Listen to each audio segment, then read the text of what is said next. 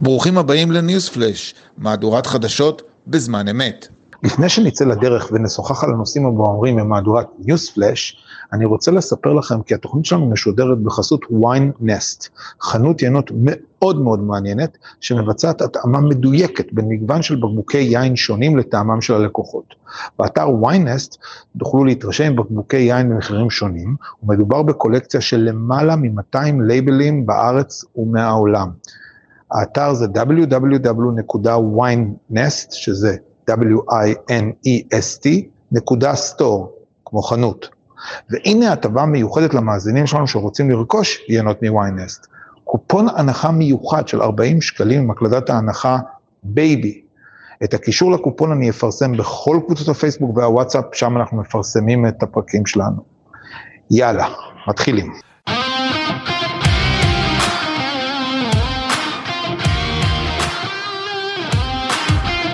אמריקה בייבי הפודקאסט שהוא שער הכניסה להבנת ההיסטוריה, החברה, הדיפלומטיה והפוליטיקה בארצות הברית, בהנחיית דוקטור קובי ברדה.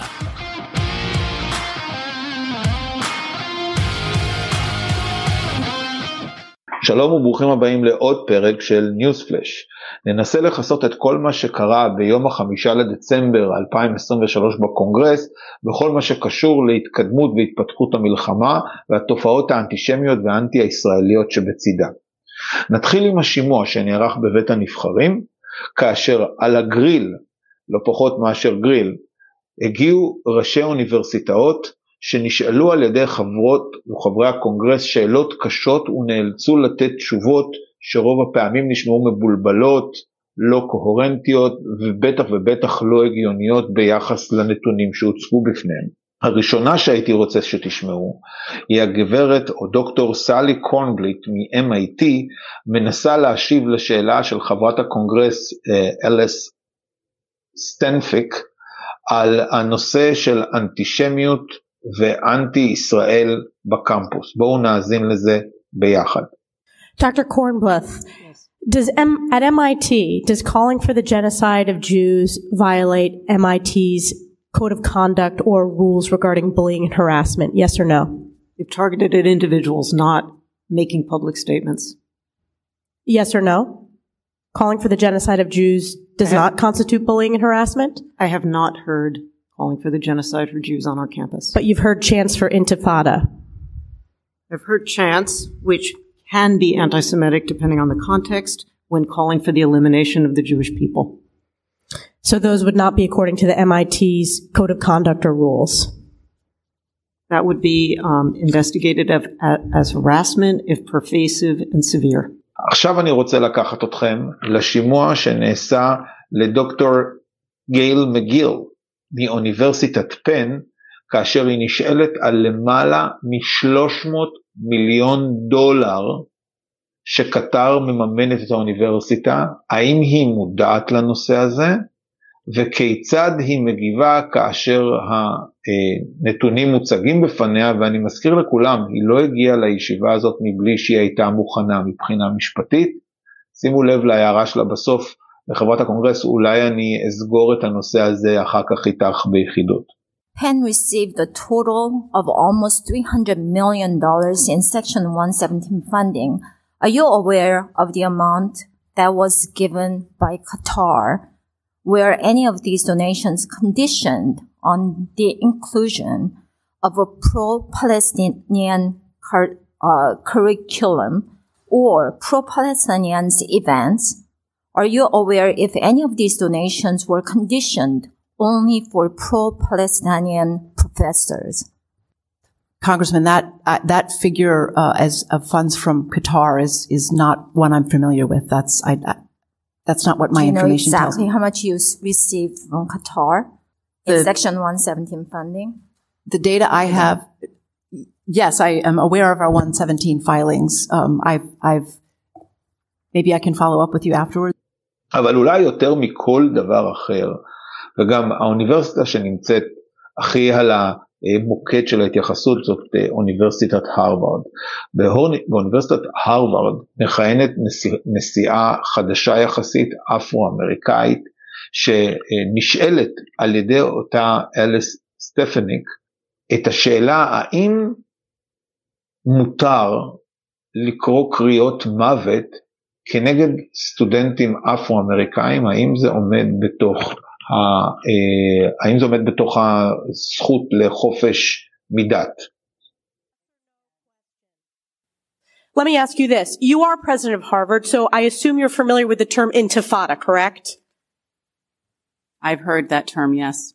And you understand that the use of the term intifada in the context of the Israeli-Arab conflict is indeed a call for violent armed resistance against the state of Israel, including violence against civilians and the genocide of Jews. Are you aware of that?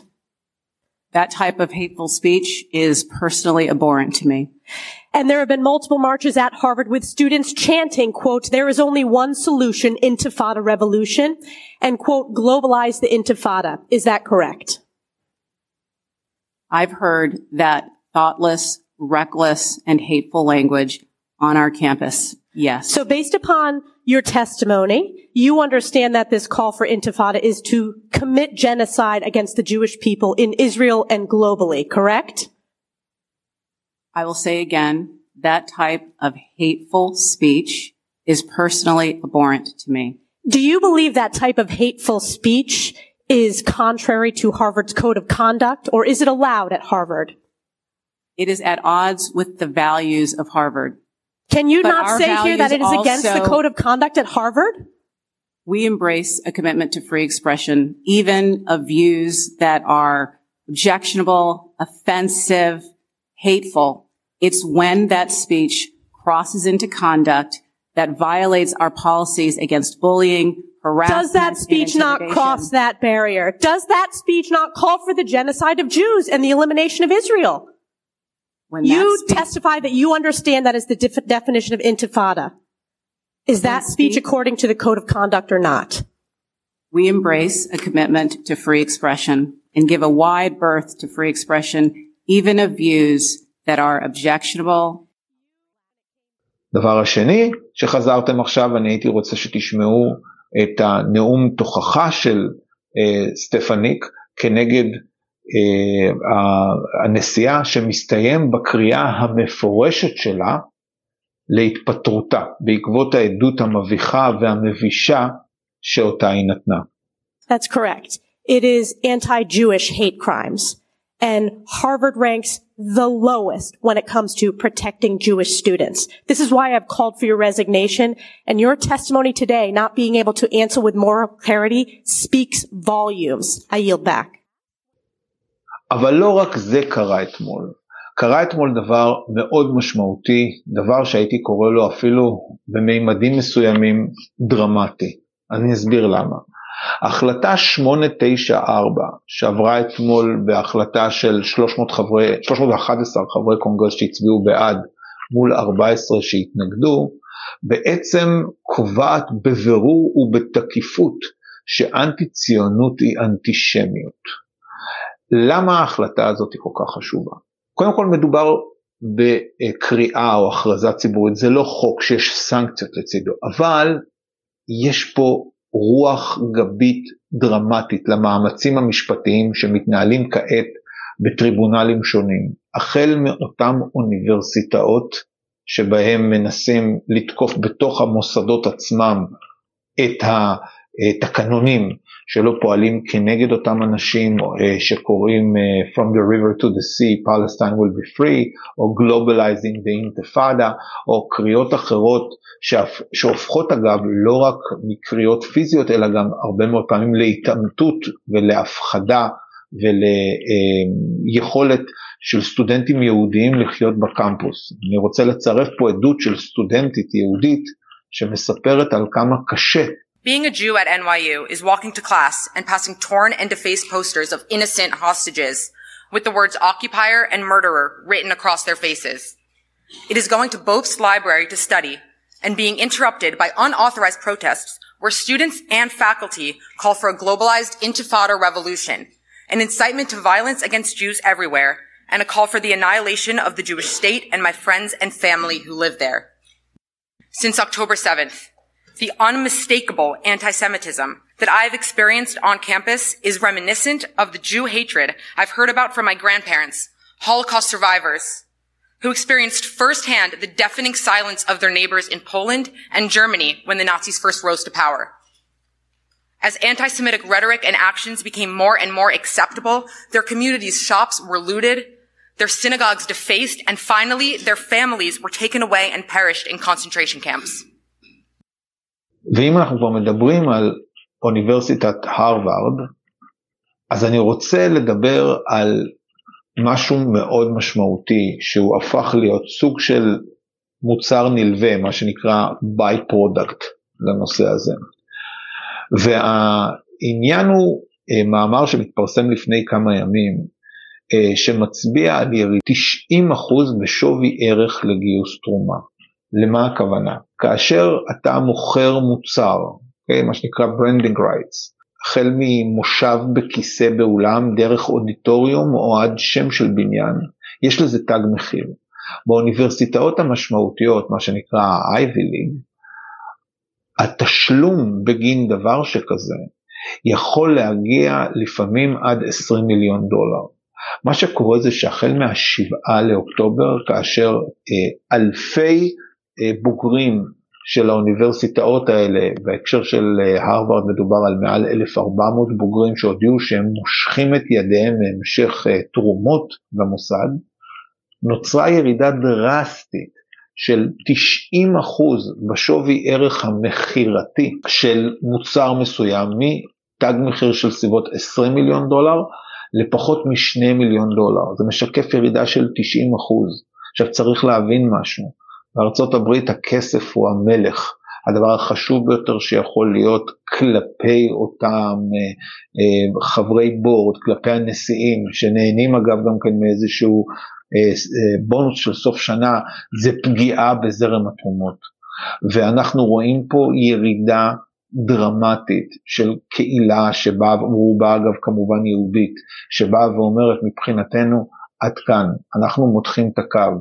אני מדבר על אנשים כמו ביל הקמן, שהוא אה, אחד מראשי קרנות הגידור הגדול, הגדולים בעולם, אני מדבר על קרן וקסנר, אני מדבר על עוד הרבה מאוד תורמים יהודים, על משפחת עופר, שמחליטים לעצור את התרומות שלהם למוסדות האלה, זה לא פחות מקטסטרופה.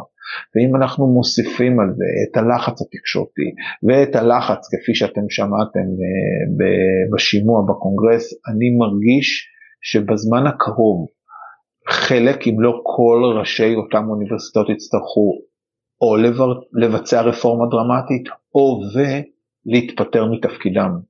אירוע שכזה שמסעיר את התקשורת האמריקאית לאור העלייה במאות אחוזים של ההתקפות האנטישמיות, חוסר היכולת של נשיא האוניברסיטאות לעשות את הדבר המובן מאליו, לעמוד ולהגיד לא, אנחנו לא מוכנים שתהיה אנטישמיות במוסד שלנו, מביאה בסופו של דבר את המטוטלת לזוז לצד השני, המאמצים כעת בקונגרס האמריקאי הם לעצור את האנטי-ישראליות והאנטישמיות ומשם תהליך התקפה על כסף מדינתי דוגמת הכסף של קטר. אנחנו נמצאים בתוך תקופה מרתקת מבחינת היווצרות כוחות נגד למה שבעשור האחרון היה השתלטות של אה, פרוגרסיביות רעילה שנדחפה וקודמה על ידי בעלי אינטרסים שונים בעיקר מדינתיים, אבל לא רק, ששמו לעצמם אה, לתקוף את מדינת ישראל, ואנחנו רואים כעת גם את היהודים, מה שנעשה לאורך השנים, ניסיון להפרדה מלאכותית בין ביקורת לכאורה על ישראל לבין ביקורת על, על אנטישמיות. אנחנו רואים את זה מצד אחד אה, מכה בכל הכוח, אבל ככל שהוא מכה בכל הכוח, ככה הוא מצליח לעורר נגדו קיר גדול, משמעותי ודרמטי של הכוחות של אנשים שאוהבים אותנו, בין אם זה יהודים או בין אם זה נוצרים אוונגלים בארצות הברית, אנשים שמבינים שאם זה לא ייעצר עכשיו, אם לא ייעצר ההפגנות ברחוב, הסימון של חנויות של יהודים וישראלים, ההשחתה של אה, אה, אה, בתים ומשרדים של חברי קונגרס שיוצאים ותומכים לישראל, אם זה לא ייעצר עכשיו, זה יביא אותנו למחוזות לא טובים. ולכן אנחנו רואים את הכוחות האלה עולים, מתרוממים ועומדים כנגד הנושא הזה. תודה לכם.